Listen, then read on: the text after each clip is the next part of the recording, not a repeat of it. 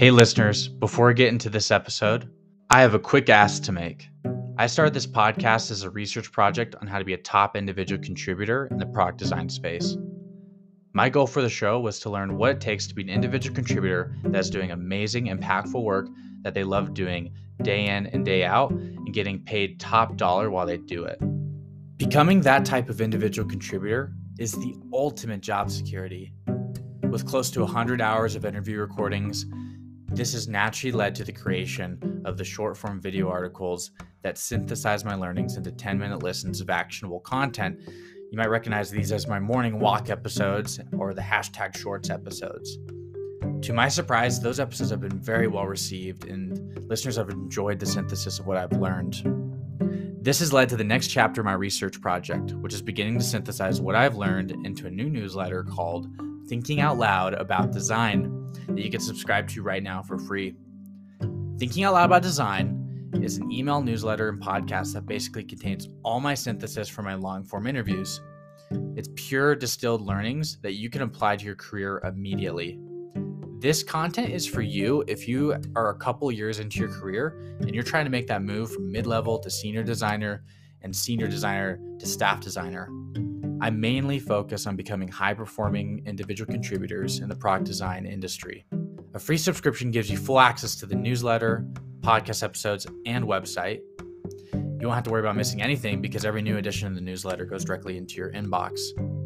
So, my ask is this if you have gotten any value out of the way of product design, or if it's helped you in any way or someone you know, please subscribe to Thinking Out Loud About Design and get the distilled learnings on being a staff level individual contributor. You can find a link to the newsletter in the show notes of every episode of this podcast and on my LinkedIn page. Just look up Caden Damiano. Thanks again for listening and supporting the way of product design. I wouldn't be doing this if you guys weren't listening. Now, on to the show.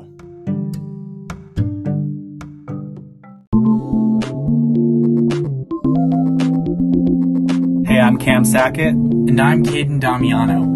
Welcome to Pivot, a podcast to learn about how designers solve problems. You'll hear from industry leaders about their beginning stories, when and how they pivoted into design, and what we can do to be better human centered designers. Today we talked with Dillon Winspear, lead mobile designer at Domo. I do like music on the side, so I'm just you. You always have to do reading. You know how Yeah. goes. Dude, actually, you want to hear a funny story? My very first podcast was with one of my older Yeah. brothers, and uh, my son was having a fit outside of the room. He came in like multiple times into the interview. I didn't have this the tripods yet. I didn't have uh, the boom arms yet, so we had like a microphone in the middle of us. He was like tapping the entire podcast on the table and like talking with his hands, and you just hear bang, bang, bang, bang, bang on the Yeah. microphone the entire time. Exactly. Eventually, what I had my camera set up on fell over in the middle of the podcast. Dude, it was such a hot mess. After the camera fell over, I set it back up, but I turned off the recording. and so I got to the very end. I was like, dude, we didn't record half of that. I was so pissed. I was like, all right, come back tomorrow. We'll do it again. That's how it goes, though. Yeah, that's true. Hey, we are officially ready to do this again now. Okay. Welcome to the Pivot Podcast. Yeah. I'm sorry. welcome, welcome to Pivot Podcast. Thanks for having us, Dillon. Um, yeah. So, just tell us about your background and when you decided to pivot into design. Yeah, that's actually a good question because I did not come from a formal design uh, background. I was uh, I was a marketing major, and even before getting too far into the degree, I always thought that like business entrepreneurship like that was my thing. I really enjoyed the marketing, the advertising. Um, and so that's why I went into marketing. And it was actually by circumstance that at a small startup we needed some design help, and I just I always had an interest in design and started on it a little bit, and uh, slowly got my feet more and more wet in the design world. Yeah, so I got about three years into my marketing degree uh, before I realized that I really have a, a passion for design. Um, by the time I was at that point, I also had gotten married. Uh, I had been working full time at a internet marketing agency and started doing the design thing. So my senior year, I then switched my minor and I did a, a minor in web and graphic design. Okay. Uh, so kind of kickstarted that. Did a, about a year focus of just the the art side of things, and then finished up the remainder of my business stuff. But uh, yeah, that's kind of where it all started as far as education goes and design. Everyone comes from a different background. Like I come from architecture and linguistics. Caden's coming from. Where did you start again? The So I'm kind of like pretty eclectic myself. It's like bi- I, I just want to learn everything. Yeah. Like I want to see how everything works. So I've learned like digital marketing, business. Um, originally, like I, back in high school, like I was just really big on video, videography and stuff, just because I thought like how you design the scene and how you cut cut the scenes and everything like that that would elicit a certain emotion. i just I just fell in love with like media period. How you could influence people for better or for worse just using like media. And then um then I just saw like Iron Man, like the first Iron Man, and ever since then, I, I was just like, I want to do a job where you can just make cool stuff. Mhm.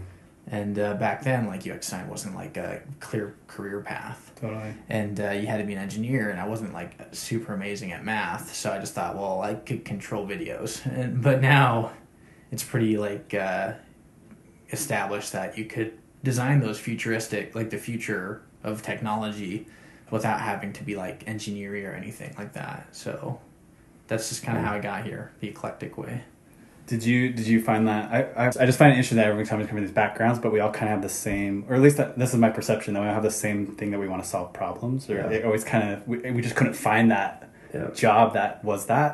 Yeah. Did you have that similar thing? Was that kind of your Yeah. driving? You know, force? and the thing that always scared me, in fact, I think in fact I talked to you about this. Uh, the thing that always scared me is like I don't think design's my thing because I'm not a good artist, and I can't I can't be an artist in this world that I thought this world was, and so that's why I stuck to more of the business thing because I was Mm. going that's actually more my passion. I, I'm more I like the problem solving as it relates to business, but. Uh, you know, again, the further I got into it, the further I realized you didn't have to be an artist to be a, an experienced designer. right. Yeah, um, it's perpetual self-loathing when I actually get into sketch. Like I get through discovery phase and everything, and then it's like, okay, time to actually like, you know, hit the pavement, actually start making stuff from nothing. Yeah. Yeah, well, not technically nothing. Like you have some insights, but you're like, how do I represent this visually? Sure, visually? and sure. you just hate yourself the whole time. this is the worst because I'm not very like artistic either, like Sure. graphic design wise.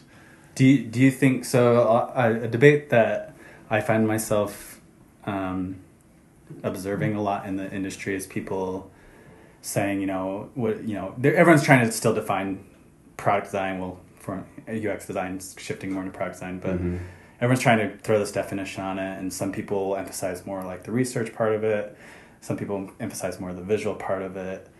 I personally believe you need both Mhm. um, what's what's your opinion, or what what what have you seen in your um, interacting with other industry leaders? Um, As far as uh, and what people are focusing on? Yeah, You know, it, again, it's a big umbrella Mhm. as far as everything that it can cover. I like being well versed in in the areas, um, but as far as like specializing, uh, the user research piece isn't a specialty of mine by any stretch.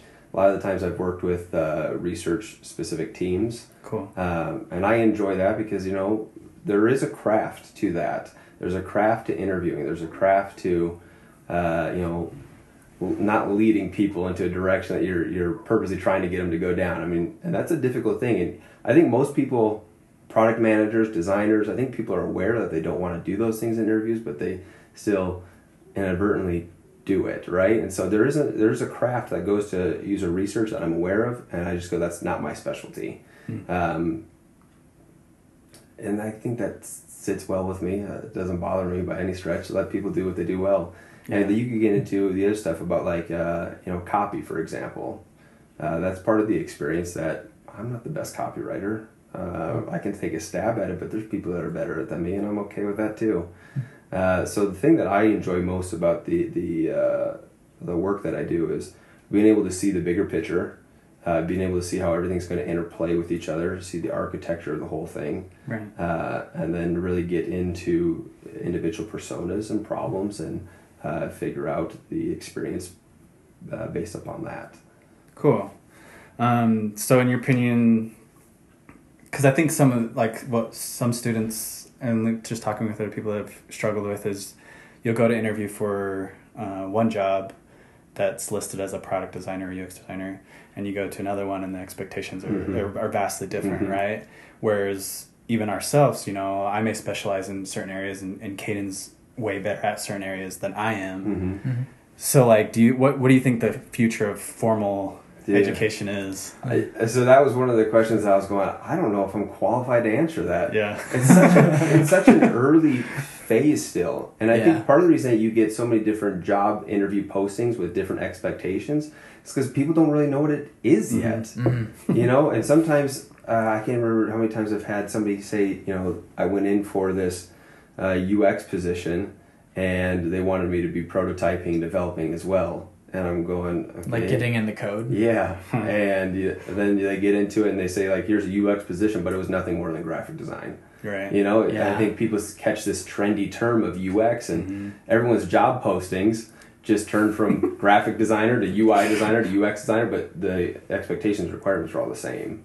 It's such, such a new thing that everyone's still trying to figure it out. Yeah, it's almost kind of scary for like us because you spend a lot of time looking for jobs and like interviewing and stuff, and some of them are just bum like duds where you just get in the interview and you're just like, no, Yeah. this took an hour to drive up here, or like I Yeah. blocked out my calendar for this, and they're like, um, do you do wireframes? Like they're just so like caught up on like the tactics, I Uh-huh. guess, and then and then when you get into the job, I bet they don't want you to take any time doing discovery.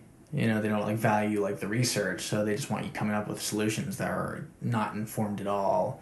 And so you it might it might be like look like a real position where they have these requirements like oh you got to you got to do prototypes and wireframes and do user research whatever that means to that company. Right. and um yeah because like for example like i hear from some companies it's like move move fast and like make make stuff. And then a FamilySearch where i work we take like a lot of time on like really fleshing out the problem before we send it to like development and we were it, they take a ton of time. Like just in a meeting i was in today we thought we had a deadline and then the big pm over all the pms you know pm supreme i guess. But he he was just like there's no Pizza. deadline. Like we haven't really thought through we haven't thought through this problem yet. And it takes i don't know it just, some companies it takes a while i don't know. It, i guess it's you maybe you just have to be like open for whatever happens Well, I think we've talked about like you you have agency type work, which is more fast paced because you're working with clients. Then you have more internal um, work where you're Mhm. working on the the individual product of the company. I think that we've talked about how that influence, but I think there's still like, I mean, yeah, it's all still up in the air. But I just, I think from coming off from our perspective, right, we're we're finding these jobs where sometimes, and we don't say this in like an arrogant way, but like sometimes we'll be like, whoa, like I I have I'm just as qualified as maybe this junior senior designer, but because of my their perspective on me of where I'm coming from, I can't get there. Or then you come in this thing where like, oh well, I'm not even qualified for that because they're asking for something that's not even. So I think it's just everyone's kind of struggling with, um, at least for entry level people. It's like, well, how do we set ourselves apart if there's not if you don't have something defined? Right, right. How do you? You know, and I think you know, I think just as much as you guys are trying to figure out, I think companies are still trying to figure out. You Yeah. talked about an agency, but you know, if you look at a startup to an enterprise, they're still trying to figure it out. And it, the design process is different depending on those two mm-hmm. situations. It will also be different if your executives come from a design background or a business background or an old school traditional background. Like Right. all these different things will, will play into mm. how these companies see the design process. And I've yet to go into any company and see that they have this ideal design process that you know we we teach in school or you read on blogs. Like I've never yet seen any one company do it the exact same way. Right. And I think everyone's still trying to figure out how to fit it to what it is that they do. There's a lot of people at play. There's politics at play. There's so many different Yeah. variables at it that uh, each company needs to figure out what it means to them. And I think as somebody new to a company or new to a job or new to an internship, they not they need to not necessarily hold on to what it was they learned in school, but learn to how to adapt those things that they learned in school to what it now is at this company. Right. And when you leave that company and you go to the next, the same thing. Now learn to adapt what you learned in school to how it's going to play out at this company. I think that's probably because I see so many guys getting so like spun out of shape, going, "Ah, "Well, I'm so angry that we don't do this," and it's like, no, we don't do it like that. But if you'd like to get it done, something along those lines, we can try it. There's nobody stopping you from doing it. It's just traditionally hasn't been done because traditionally nobody knows how to do it yet. It's so new. Yeah. Um, I was reading this like old like '80s book, The like systems design. yeah, like Yeah. human centered system design is like this classic Don Norman, like really old book. Maybe when you're still like at Apple, and it like in the preface of the book, it's just a collection of essays, and they're like, we're just borrowing heavily from architecture because this hasn't been done before. And they had like pretty much like all the UX principles like they still talk about is like the hot new stuff right today. They talked about back in the '80s Yeah. like these these are like just true principles like what makes a computer system usable um, and i wonder if that the reason we can't define what product design is is because it's still kind of an art like we're we're in engineering centric organizations like tech companies and we're trying to quantify everything. Like everything has to fit in a kpi or an analytic but there's just this nebulous um, you know conceptual stuff that really can't be measured and it also can't be like f- fit into a gantt chart either. Like it, you can't you can't you can't like call creativity on demand even if people say they can and so maybe like you said just being what be, a product designer is is someone that has a core skill, skill set but essentially you're a professional critical thinker. And then you have these tools that you can use Yeah. but there's no like set way to do it. Yeah. so you're just kind of like okay well i really want to like validate it's kind of like what what scientists do in the real world. They design experiments to validate something and they don't always like do the same thing Yeah. there's no way to like experiment everything they have to make we get creative and make up stuff to experiment things Yeah.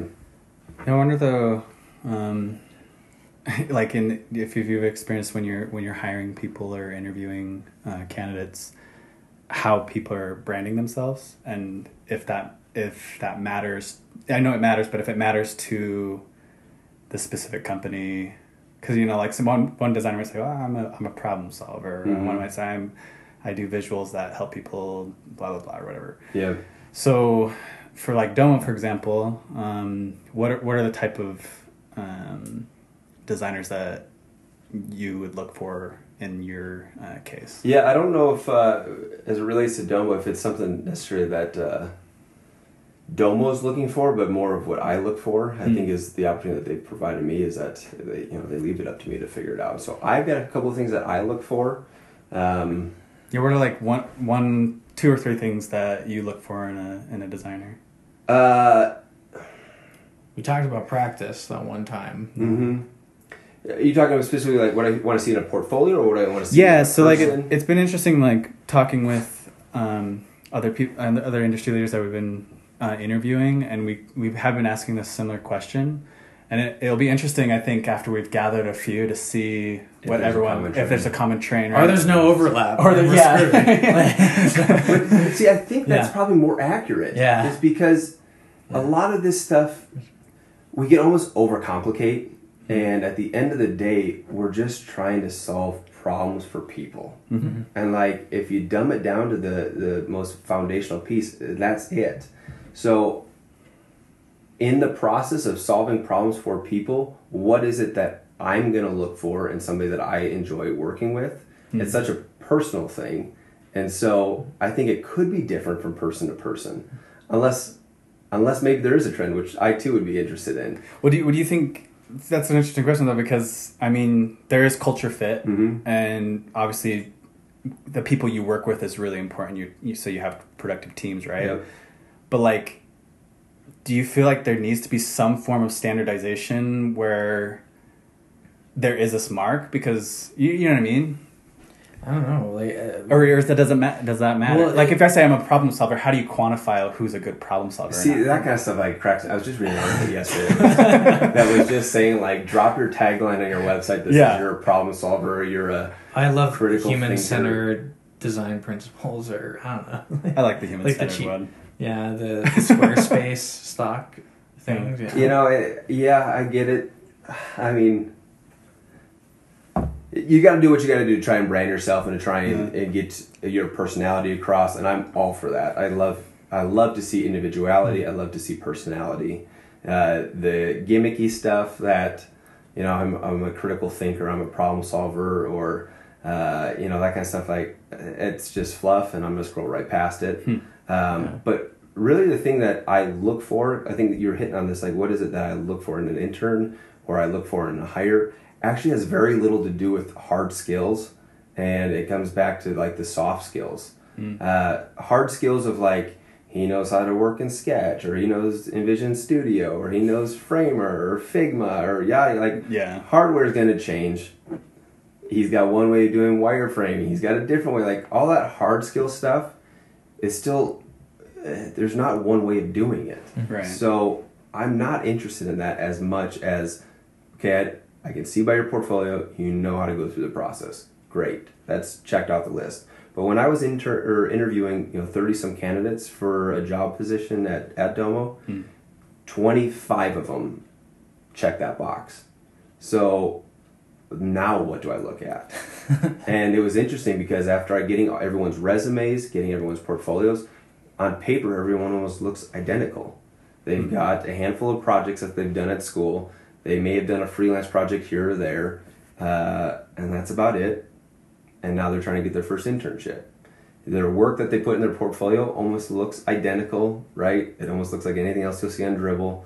And your wireframes look like the next person's wireframe. So like there, all I get from that is you know what the process is. Great. And so I look for the the intangible pieces, the, the soft skills. And the ones that really actually stick out to me are an individual's ability to uh, be teachable, um, to understand their opinion, to be able to back that opinion, articulate that opinion, but then be able to take others' opinions and reformulate their own opinion. You know, because at the end of the day, it's not the designer's opinion of what's right or wrong.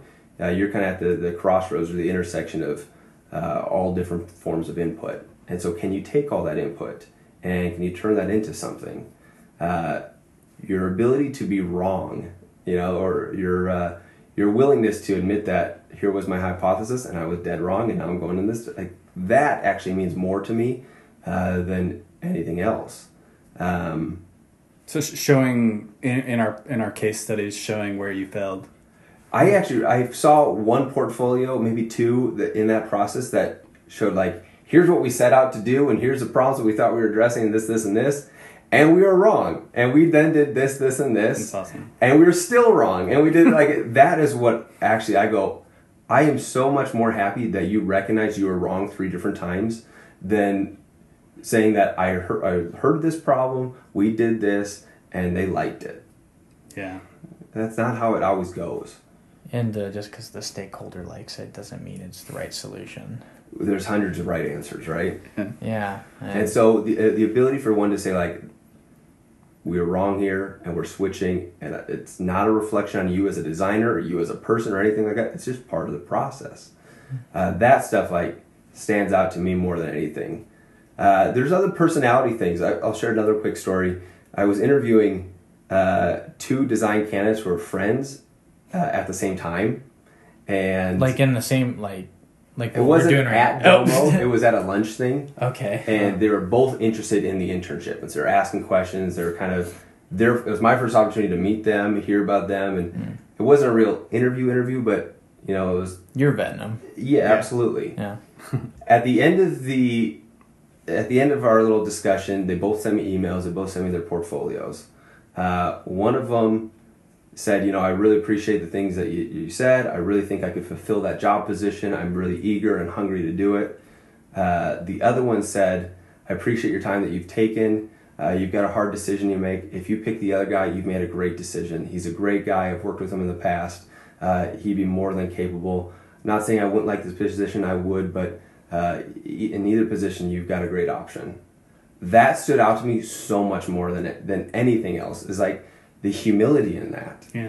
and that's what I look for in somebody that I want to collaborate with is somebody who's going to be humble and teachable and uh, not so stuck in their ways or you know put their stakes in the ground so soon like those types of things are the soft skills that really mean so much more to me than the hard skills. Yeah, strong opinions loosely held. Yeah. Like it's uh I now like I'm just I, I'm really thinking that like UX design is like coming back to like an art form because people have been trying to like standardize it and like make like these kind of concrete like this is what you do as a UX designer. And based off just my experience, it is you're essentially just wrong all the time. and Even if you have yeah, yeah, even if you've done research because you can be wrong. Yeah, it's even harder when you're doing like international users Mhm. and you don't even know how they think. You don't know their culture. You don't know anything. Yeah. That's Model. completely different. Yeah, like I've been doing crash course on like Chinese culture for Mhm. last summer, like because Mhm. I'm working on like Chinese stuff. I can't even like read Chinese, and like I still can't comprehend even if like I get like in words like okay, well they think this way because this, and and I just it emotionally doesn't like resonate with me. So it's like the only thing you can do is just test stuff out at that Mhm. point. Um, I think it's just there's no like heroes in in UX design. It's just people that are just gritty enough to just keep like making solutions. Well, I think that's, I think that's a good thing though. Yeah, Like, it- good design means that you you you're not being like it didn't show like you you, you were Then hidden. it's, it's right? not a deliverables game then. Yeah. It's a it's a results game. Like you don't stop until either the company runs out of money or the user's happy. Like Mhm. Yeah, I get that. yeah. So we kind of talked about going on this like we don't know, right? We don't know everything, but the importance is to get to the root of the problem, live within the problem, and figure it out. And you're never really done, right? Um, and you mentioned talk, the thing that kind of stands out in portfolios or people you talk to is when they're the humility or Mhm. um, when they admit their mistakes and they try again, you know? Mhm. So, do you have an example of yourself where you failed in something and then you bounced back, or you were doing a design and it, it didn't quite work out? Every day. yeah, I mean, Case you know- in point. yeah, but I mean, like, you have a s- like uh, maybe a specific example that you Uh, could share. Hmm, yeah, there's a handful of them, but um, you know, let me just speak to one real quick that I think a lot of uh, n- new designers uh, may struggle with, or at least I've picked up on, seeing people struggle with, um, and I myself struggled with it. Uh, and I recognized this as I came to Domo when I started working. I mean, Domo's product team is 200 some people. It's the largest product team I've ever worked with. Uh, you've got a lot of directors, a lot of really smart people, um, a lot of really great designers, um, and trying to find my place in that was new to me. Uh, I had jumped from a lot of different startups where everything was much smaller, um, where we could pivot a lot easier. Nice. Um, Thank you. Plug. Yep.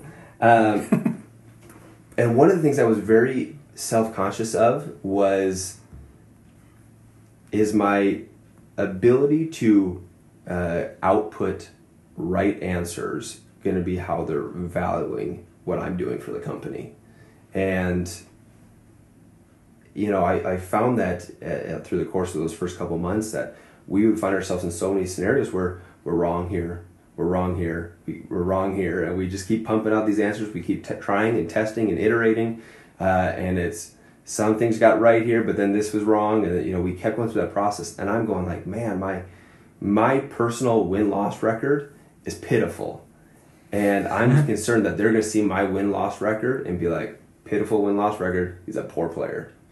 And what I learned was actually the opposite. And I'm not saying that arrogantly, but I'm saying from the directors who I report to and work with, uh, their perception was is he's learning at every uh, opportunity, and he's not stopping, and he's working with people well. He's collaborating well. Uh, he's understanding the problem. He's empathizing with the executives. Like all these things, there is what they're looking at. So the output of the wrong answer at the end of the day wasn't necessarily what the, you know, uh, what the grading factor was, but my ability just to keep going and keep going. And I think a lot of new designers get caught up in like this.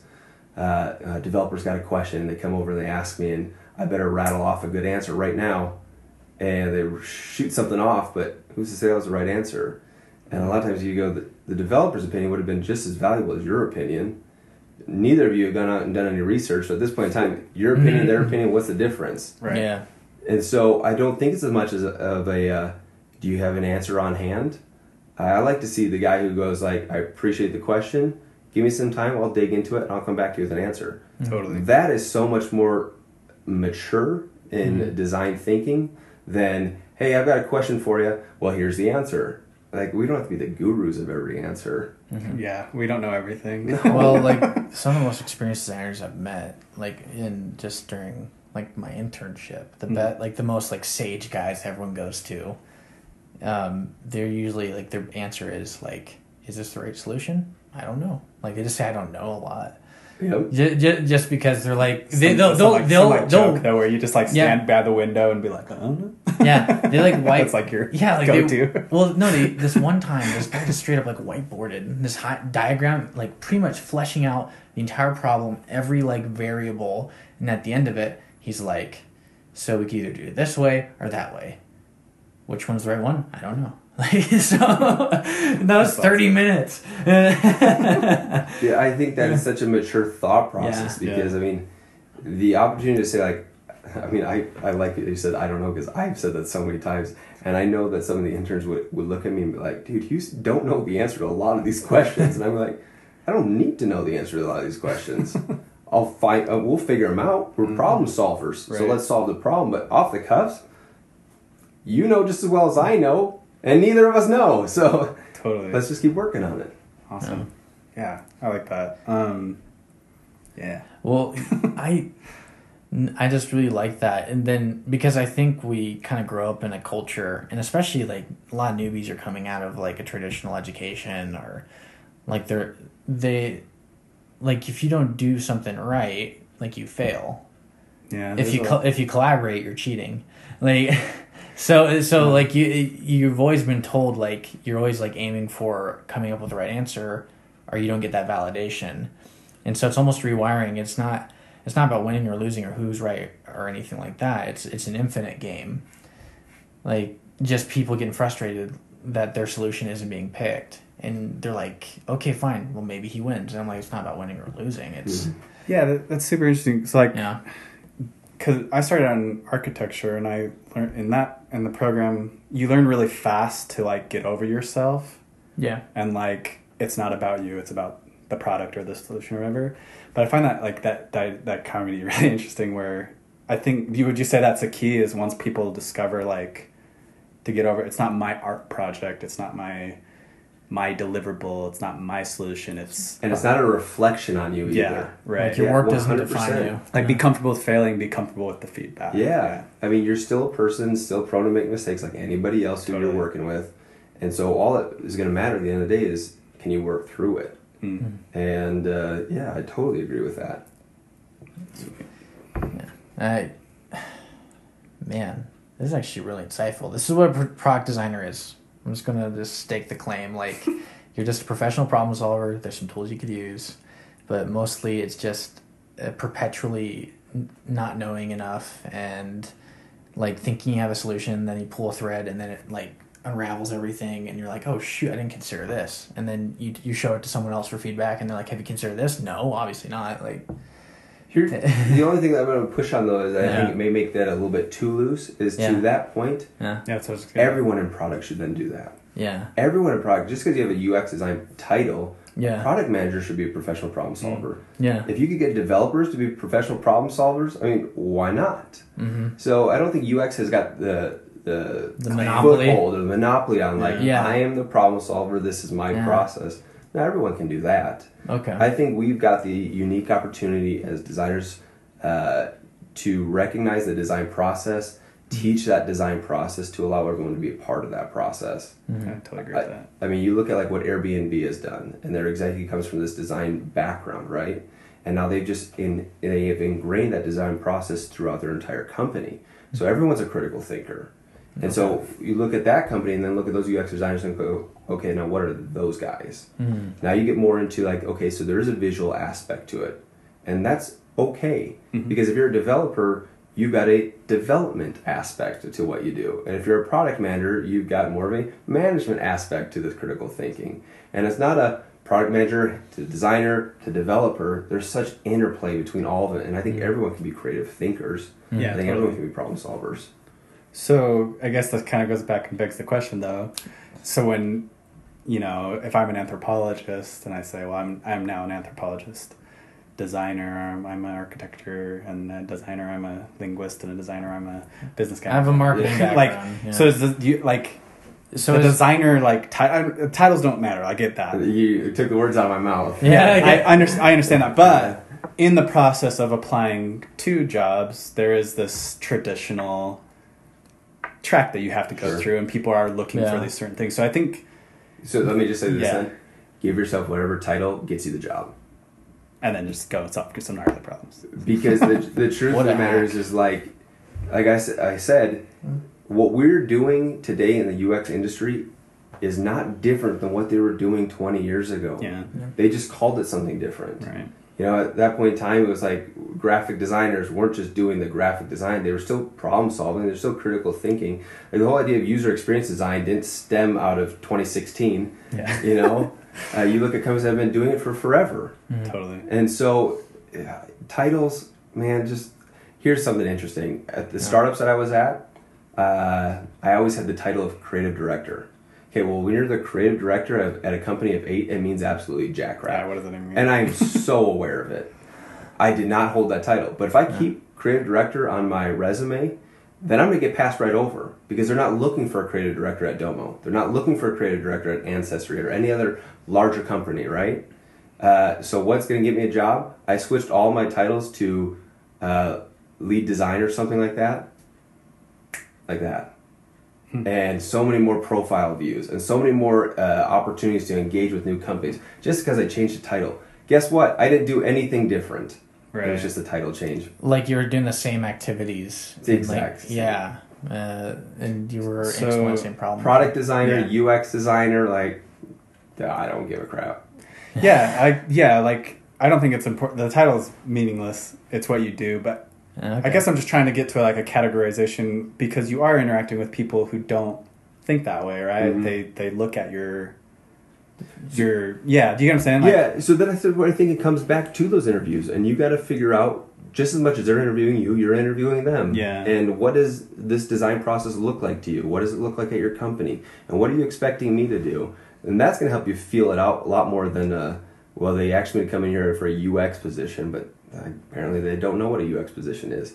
I mean, so many UI designer positions from three years ago were UX positions. yeah. And so going into those interviews to feel it out and figure out what it really is that they're looking for, you might drive an hour and realize Yeah. that's not what I actually want. yeah. At least you learned. yeah. That's true. And um, it also, I've realized that a lot of like the jobs I've started out with, like if you build relationships with the stakeholders, your job can evolve as you're in the company because Yeah, they, they'll they'll see like your strengths and stuff. One hundred percent. So you could just tailor your job to like what you want to do, and if you're providing value, like it kind of could go the way you want it to, even if it like wasn't like ma- like written that way in the job description. Totally.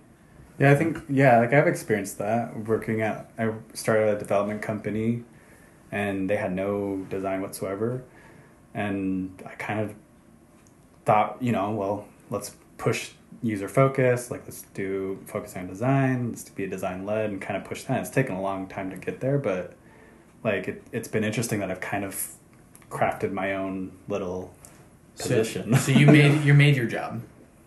Huh? You made your job pretty. Yeah, and so do I, I wonder if that's just kind of that's it. I mean, You know, and maybe I'm oversimplifying it like this, but as somebody who's interviewed and somebody who interviews candidates, you know, a lot of the times when you step into the room and begin the interview, I don't remember what the title was. I don't remember what you're here for. Mhm. I'm interviewing you as a person. Yeah. and I'm trying to get to know you as a person and your philosophy and your strategy and your thought, you know, and your critical thinking ability. Like, what's the title that we're gonna give us? Oh, I don't know, but I'm really in love with what you're doing and what you're saying. And if what you're doing and saying matches uh, with what we're looking for, we've got a fit. Okay, so like what you're saying is that all the formalities are gone once you go like you're in the room together. It's more about like okay, it, because you want you're hiring them for like to help with a specific task, like the like the mobile team. That's what Mhm. you you run Mhm. right. So it's like the mo- we have this one feature that we're working on, and we have the budget to hire another designer.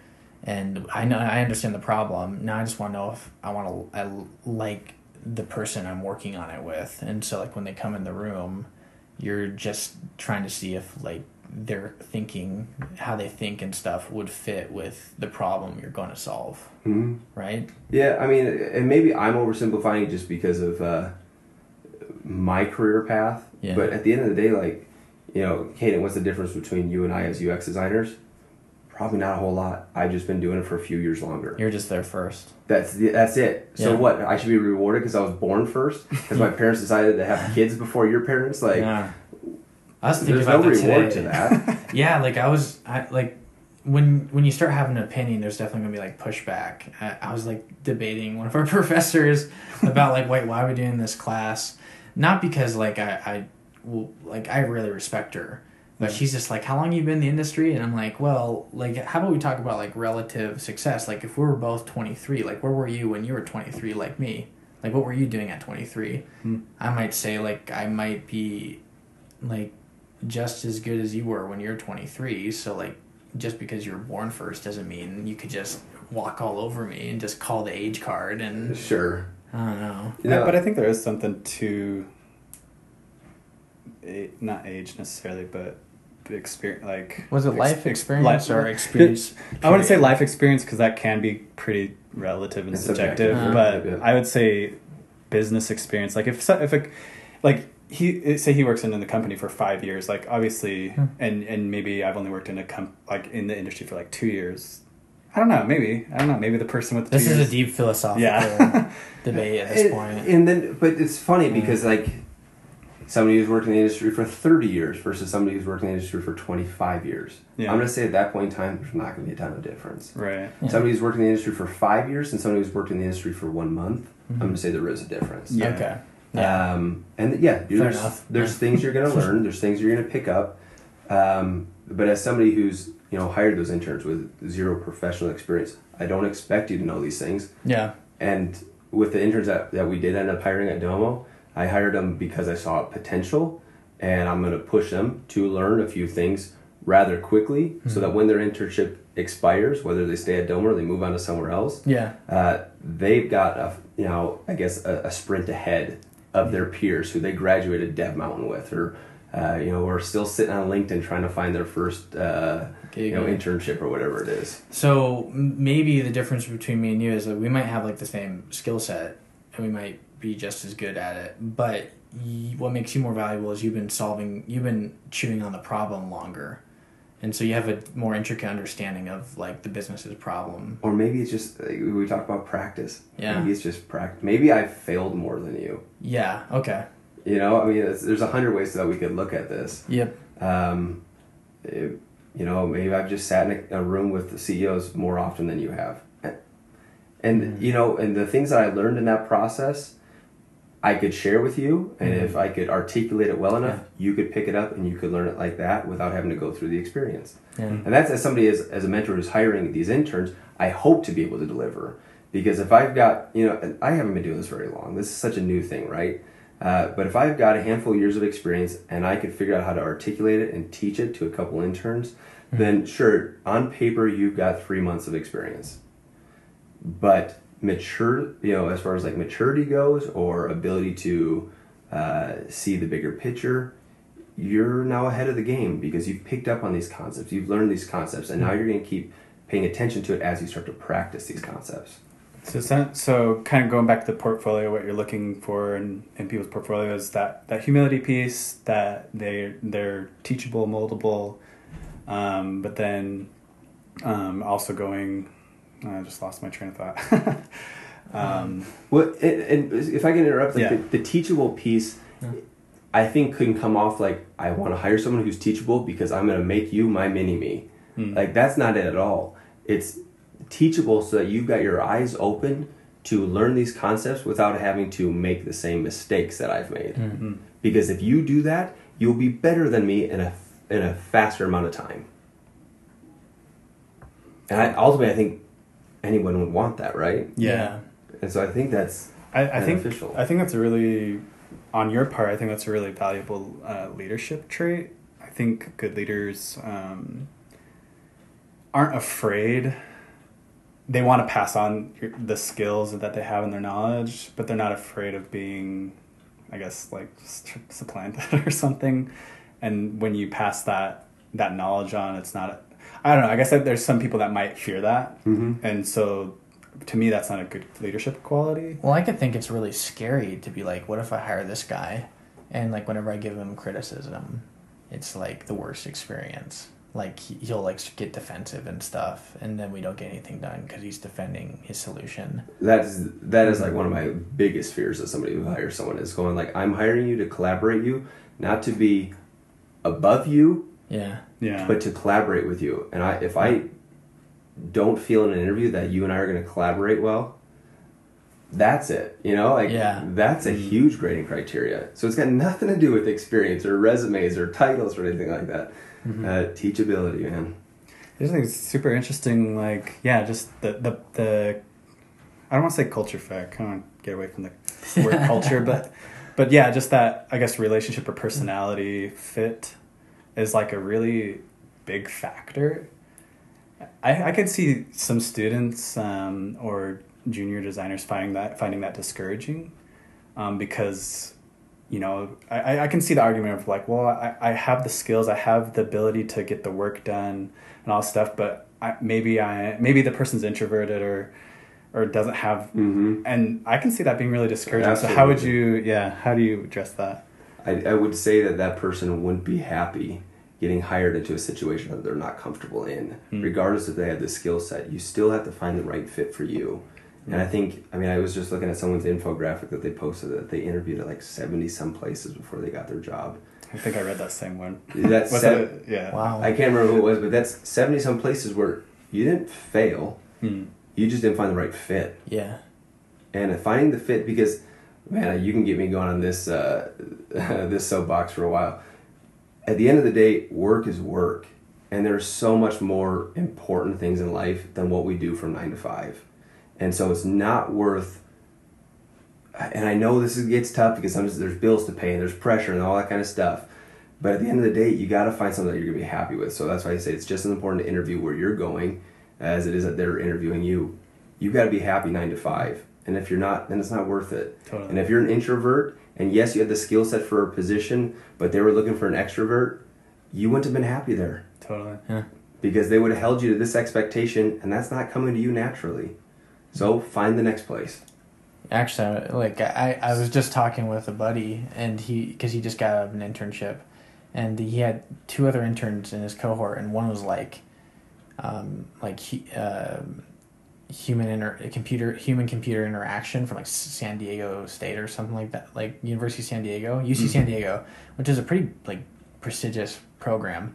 And then there's this other guy who's like an architect, Yeah. and uh, the architect got hired, and he said that they didn't hire the the hum, the HCI um, intern because she like kept to herself and she didn't speak up in meetings and stuff, and like on paper she's more qualified to like work at that company. But the other guy, he was actually collaborating and working and stuff, and like just to your point, like that's kind of the X factor because yeah, you're right. Like 25 of those applicants out of the 30 knew what they were doing skill wise. mm-hmm. But what really like it's like in the Olympics, like the only difference between you and the next guy is like like milliseconds.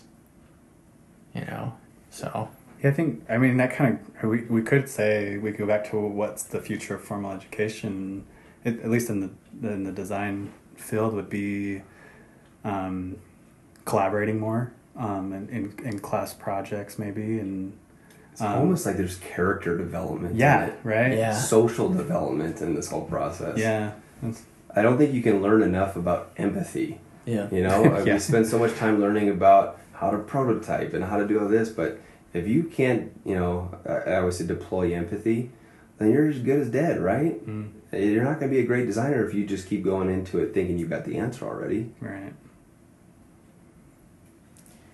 Yeah, that makes me think like if you make a formal because you talked about in your video like more universities are going to catch up and start Mhm. like making their own formal like UX programs, so it's going to get more competitive. So when designing the curriculum, it might be like in, the curriculum encourages collaboration, kind of almost forces it more. I mean, and I but, wonder, but 'cause, I mean, our program we we do a lot of collaboration. yeah, we do. I wonder though. I don't know. I, I don't want to get like super deep here. We just keep on kind of good. They, like, maybe they should pay us so there's incentive to collaborate. I just I wonder Hear that, you? because we do collaboration. we're I would argue that we're it, depending on how a student approaches a project, you could turn that into a real. Like I think you and I we do that. Like if we get a project, we're like we're not just going to do it just to get the grade. Like we want to turn it into something we're actually solving real Usually problems, find like a real client or mm-hmm. something. Yeah, so like I don't know, I'm I'm wondering if a lot of my problem with I've I've gone through schooling for a long time. I, but like my problem is the that the structure sometimes is where you lose that collaboration, you lose that innovation part and you kind of miss the point of the whole class and you're Mhm. just doing where it's structured where you just have to get the grade or get it done. it's just a vanilla project. Yeah, it's it's like I'm a waste of my time and my money, and also a waste of developing a, a better person, right? Or in the field. Well, and So- that's the issue with like collaboration in class is that if you get stuck in a group where you are all of a sudden not collaborating, then what you can do is you can pull out your phone, you can let other people take the wheel, and you can sit back and play a passive role. but that doesn't work in the real world. right. No. And so you need to figure out these social skills to help you fix poor collaboration. You know, I, I go back to one of my biggest growing experiences in school was getting stuck in this uh, this large group. It was a business startup class that we were doing, and dude, there was this girl in this class who I could not stand. She just belittled everyone, and she was just so condescending, and she just uh, put herself above everyone, and it wasn't in my nature to just be passive and take a back seat, but I did just because it was so much easier than fighting with her every day. Um, but then we did like this overnight outing where you, you go up into the mountains, you do like this, you sleep in a yurt and you do like all this stuff. And you, we were actually, do- it was in the middle of winter, so it was like negative five degrees. We were trekking through the snow. This was up in Idaho yeah, Rexburg. and uh, you had to be Oh, pulling yeah. a sled. You had all your gear that you had to pull, and we got into this situation, and she struggled. Hmm. And as much as I, I knew going into this that I, I even told my wife prior to this, I was like, you know, that's this ain't you got to kill him with kindness, right? I said if I'm just gonna try to go over the top, uh, helping her in whatever aspect I could, and I learned from that experience more than anything else I've ever learned in a collaboration setting. Because when she started to struggle, I grabbed her pack. And when she couldn't carry any of her stuff, we threw it on the sled and I pushed the sled. And when she couldn't push the sled, I pushed for her. You know, when you get into these situations where all of a sudden you learn to care about somebody, now you've created a more conducive working experience. And now all of a sudden you can now collaborate better. And those are the skills that if you don't try to fix that in a collaboration setting, you won't fix it. Uh, but that's not the real world. Yeah. You could be working with a PM who you don't see eye to eye with. You could be working with the uh, developers who are so cut and dry that you know they're just a blunt axe every time they say a word. Right? You got to figure out how to work through that, and those are social skills. Mm-hmm. Totally. Yeah. Yeah, I, maybe it's Um, not our job to save education. Let's just graduate. It's not our problem anymore. Because that's pretty. don't know. I don't know. I don't- like, how do you teach soft skills in a traditional environment where like the like the curriculum's heavily like designed by committee, and I've, I've thought about this though a lot, Yeah. like I, just through my life, not just with the program, but just like working with people. I think it's tough, especially when you have maybe a member in the group who's not fully engaged or they think that they could just get the piece of paper and be fine. yeah, and I think that's hard because there's this part of me that has this like, I want to help you, but then I've I've had to learn to kind of balance my empathy, I guess, mm-hmm. because it kind You'd of be too empathetic. yeah, like I, I, I sometimes I can be where I'm worrying about someone else's Like Yeah. I, wa- I wanted to pass this class so bad that you forget. that I forget about like myself. I don't know. Is that weird? I. No, I don't think it's weird. I think You're such a I great. think You're, it's s- you're such a great guy. I think it's an amazing trait for a Yeah. UX designer. I don't think you can Yeah. be too empathetic. Yeah. Yeah, What- what- sometimes so what do you sucks. do? But what do you do in this case sucks. though? What if what if you do? and this is going to real work, right? What if you do have a particular team member who is the bottleneck? Mm-hmm. Like, Hmm. Would you? I, I I would argue that empathy can only go so far until you do have to make some kind of decision, right? Like, I don't know. What do you think about that? Well, who's the? I mean, who? Give me. Is this Let's- bottleneck a PM? Is this bottleneck let's a say that- developer? let's say it's a designer? PM. Let's say you have a bottleneck PM. Uh, Who's just like, we need to build this. I don't, I don't care what the research says. We need to build something by this date. Like, Dude, this is gonna come off so hokey, but it's a sit down and it's a conversation going. What's going on? Like, Yeah. Where are your pressures coming from? Where's your stress coming from? Yeah. Why are you feeling the way that you're feeling? And let me understand it. perfect. And soft skills. I I mean, Well, this is, we're just getting back to the human e- element Dude, of this why we're gonna come designers. as such yeah. a hokey podcast. yeah, I know. Feel good, like, didn't talk about design. They just talk about being nice to people. Yeah. but it's huge. It is the most important thing, dude. Yeah. I mean, Yeah. it is. It's a people industry that we're in. We're designing ex- experiences for people, Mhm. um, and we can get so caught in the weeds of like titles or process or hard skills that we lose the the the concept of UX design has been going on for years. In fact, I would even argue UX design has been going on since the dawn of man, right? Yeah. So it's soft skills then. It's these working with people, deploying empathy that I really think makes great designers. And what probably what sets you apart from the rest. So, Yeah. so would you? I mean, if you, if you were to say to a person who is interested in design, um, they're like, "Oh, I'm going to go to this college, maybe, or Mhm. this boot camp, or whatever." Would you say that a, a qualification for being a designer is that you have to be comfortable working with people? A obviously, but sure. um, what about the people's that you know? Because we talked about how sometimes when you view design, it, you the media feeds you. You know, you have the paintbrush and Uh-huh. and you're like, yeah, that's I'm a designer. I do Yeah, they have a, they have a beard and and they're like on a drafting board. And, yeah, but um, yeah, I wonder if like there would it'd be interesting to have like a class like your first classes, or yeah, our first class would be like, do you can you just a collaboration class? Sure. you know, and just develop Maybe make the deadline super tight and it forces you to collaborate. I don't know. You spurred Yeah. a thought though, because I think Yeah. one of one of my favorite UX classes I ever took was in my business program, and Mhm. it was a consumer behavior class. It was a psychology class. Yeah, nice. It was getting into how people think, how people make mental models, how they how they connect, you know, thought A to thought B. Like that is a people course Mhm. that, you know, if we're gonna add anything to a UX course, I'd love to see consumer behavior become more part of this. Yeah, I feel like something that's also undervalued is digital anthropology. Like oh, yeah. actually my get wife's an anthropologist. I Yeah, yeah, try to get her into like the field. beca- like because like uh, I'll be in like a de- like a debate. Sometimes I feel like I'm a professional debater some weeks, Yeah. and uh, we're just debating it, and I'm just like, well, what if we just take some time and like learn to understand this culture first Hmm. before we do it? Then someone would say like, well, I don't know how valuable that is, and I'm like, well. Like if you don't know how they think, like they're like we just need to talk to users. I'm like, well, if you don't understand how they think, you're going to ask them the wrong questions that are, are based off your perspectives and stuff. So I mean, we're running out of time, but yeah, Well, maybe maybe to end here, I think this has been a pretty a really good conversation. Um, Hmm. If you could go back and do it again, what would you do differently?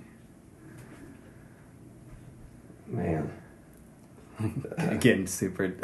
like like uh, Dawn of Justice, like the Flash, like only has a few seconds to tell Bruce like what to do in the future. Like, You know, it's it's, Lane. it's like- funny, but like and for you, this is not like yeah, just like just curious I don't think I would perspective. have done anything different. yeah, because I'm Awesome. happy where I've where I've gotten to, and I'm Yeah. happy to learn things that I've learned. There have been times that have sucked. You know, I've been at startups where doors closed. I've worked for CEOs that I felt so um, uh, undesired or unwanted or unappreciated. Um, I've gone through the whole little fish in a big pond thing. Like, there's been so many things I've gone and learned concepts and have struggled, uh, but learning as I've gotten through them has been something that I don't want to go back and say I wish I wouldn't have done that Mhm. because learning that I think has made me a better person, made me a better designer. Um, so I'm appreciative of those things. if it didn't happen, you wouldn't you wouldn't have known. Like you wouldn't have had that wisdom. So yeah, and I think maybe and I have we have one more question for you, but um, and I it kinda wanna just go add on onto that, just- podcast because we're running Yeah. um, that's a good conversation. Is just maybe part of like design evangelism would be that part of you know telling people to not be hesitant to go into that job that they may not like because It could you always learn turn out good. Yeah, Yeah. you might learn something. Yeah, Um, be teachable. So just to end here, um, I guess this is kind of a two question. One like tidbit of advice for our listeners and, and, and junior designers or students or just people that are trying to get into the field. What's like if you could, I know this is like we hate these questions, right? And what But- we talked about the whole yeah. hour. but do you have like maybe just one piece of advice and then and then lastly if you have anything to plug like a personal project or a book or Yeah, anything? no, I mean, again, it, to summarize some of these thoughts that we've said, uh, be teachable, be humble, uh, understand. If you find yourself in a situation where you're, you're, you're arguing or you're debating or that kind of stuff, take the opportunity to understand the other side because that's going to break barriers down faster than anything else. Uh, yeah, I mean, it's, it's a human work that we do, and we lose sight of it when we try and uh, to- when we overcomplicate things. But if you dumb it down to foundational pieces, this is human-centered design. All right. Thanks, Nice. Dillon. Yeah, thanks for having being us. on the Pivot and podcast. yeah Boom. Finished. Hey, everybody. Thanks for listening to this episode. until next time If you enjoyed this podcast, please leave us a review. You can find us on iTunes, SoundCloud, or wherever you get your podcasts.